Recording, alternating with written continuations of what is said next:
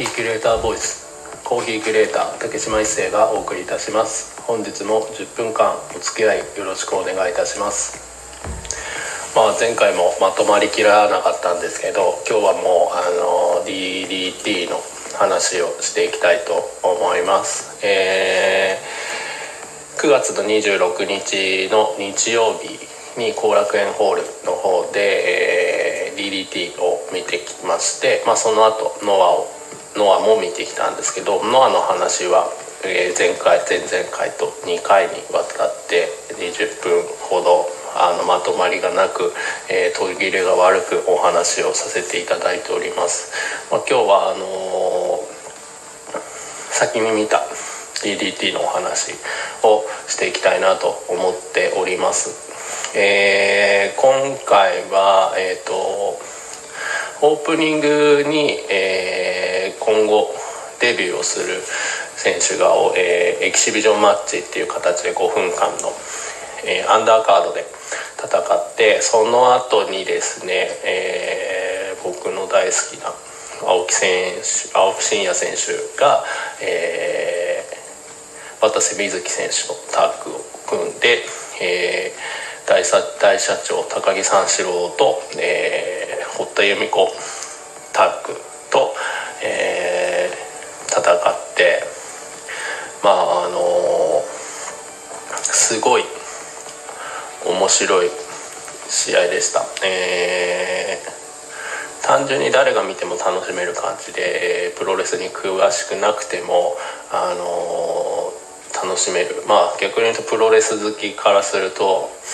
こんなのプロレスじゃないよって言っちゃうような人も中にはいるとは思うんですけどまああのとても楽しくあの、真面目すぎなくていいなという感じからまあ逆に言うとその試合目メインであの僕は見に行った部分もあったんですけどあのすごいそこのタイミングですごい楽しかったな良かったなと思いながらその後まだまだ試合あるよと思いながらあの見ていったんですけど、まあ、その日の大会は特にあの DDT ってかなりあのおもちゃ箱をひっくり返したような興行が多くてですね毎回毎回あのいろいろと驚かされるというかあのとても楽しくてですね。であのその後フェロモンズの、えー、フェロモンズは今3人男色ダンディ D の飯野セクシー勇気、えー、今成ファンタスティック夢人の、えー、3人が今ユニットとして組んでてでえっ、ー、と男色ダンディ D の以外の2人のタッグと、えー、タッグマッチだったんですけどとてもあのファンタスティックのファンタスティック加減がすごいなと思いながらだいぶあの山田孝之全裸監督官が全開だってとても面白かったんですけど。でその後あの D の選手は、えー、3人タッグマッチで、えーと、復帰する選手がいたのでその復帰する選手の試合。でそれの前までの、えーとフェロモンズのタッグの試合までは YouTube で生で、えー、世界中に配信されてる状況下であの結構あの際どい試合だったんであのバンされたらどうするんだみたいな感じであの高木大社長がわーわー言ってるのも面白いなと思いながら。でえっ、ー、とその後ですねえー、秋山純選手が吉彦っていうあの選手。選手って言って語弊があるようでないのと,、えーと、原島選手と、え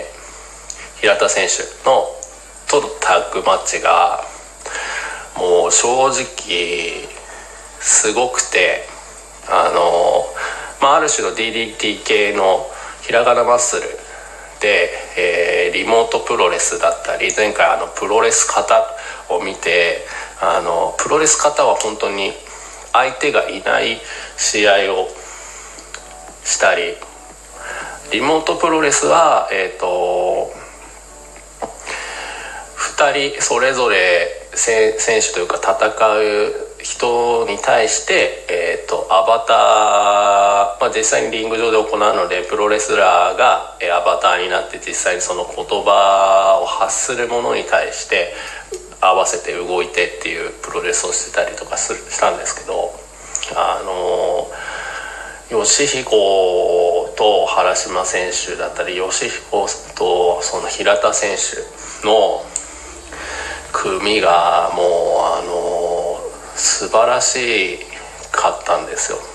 で最終的に吉彦選手が勝ってしまうっていう、まあ、あの気になる方はその吉彦って何なんだっていうのをあの山田孝之さっき山田孝之の話をしたんで山田孝之じゃない吉彦をちゃんと調べてもらうとえどういうことっていう風になってくれると思うんでえどういうことってなった先にあのちょっと YouTube なだったりで調べていただけると。あのショートの動画でその平田選手と吉彦選手の絡みの部分連続のジャーマンのところとかがショートの YouTube で上がってたりするのでそういうのを見てもらうとあのー、衝撃以上に感動を覚えるというか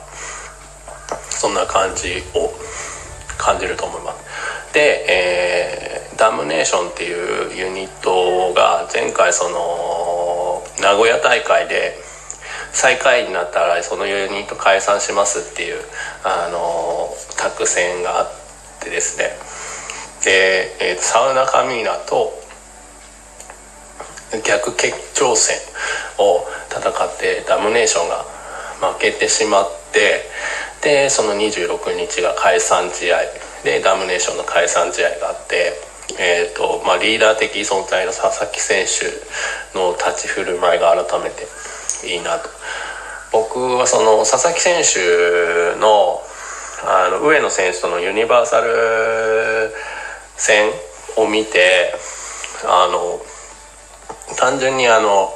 ヒールであの反則ばっかりするんですけど、まあ、技術レベルがそもそも高いし、まあ、上野選手がもうあの本人にぶつけてるんですけど技術がちゃんと持ってるのなんで反則して戦うんだみたいな感じでおっしゃい伝え本人に伝えてたりするんですけどやっぱ佐々木選手ってやっぱプロレス上手というかうまいんですよ。でもそれに結局反則攻撃を掛け合わせてさらにあの高めてるというかあのうん個性をより強調している部分がやっぱり簡単しました。でえー、っとメインは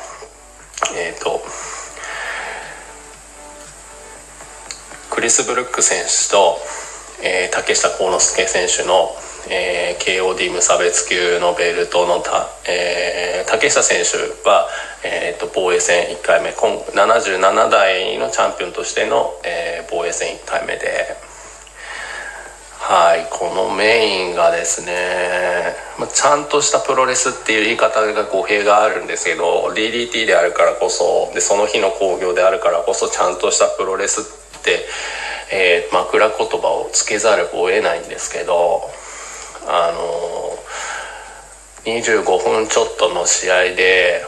もう凄さ爆発なところと正直あの感動するぐらいいいものを見たなっていう試合で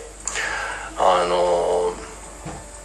年間最高試合に本当に選ばれてほしいなっていうぐらいいい試合だったんですよ。なのであのレッスルユニバースで見てほしいなと思ったりするんですけどちょっと時間が経ってた場もしかしたら YouTube に上がるかもしれないんですけども本当にあの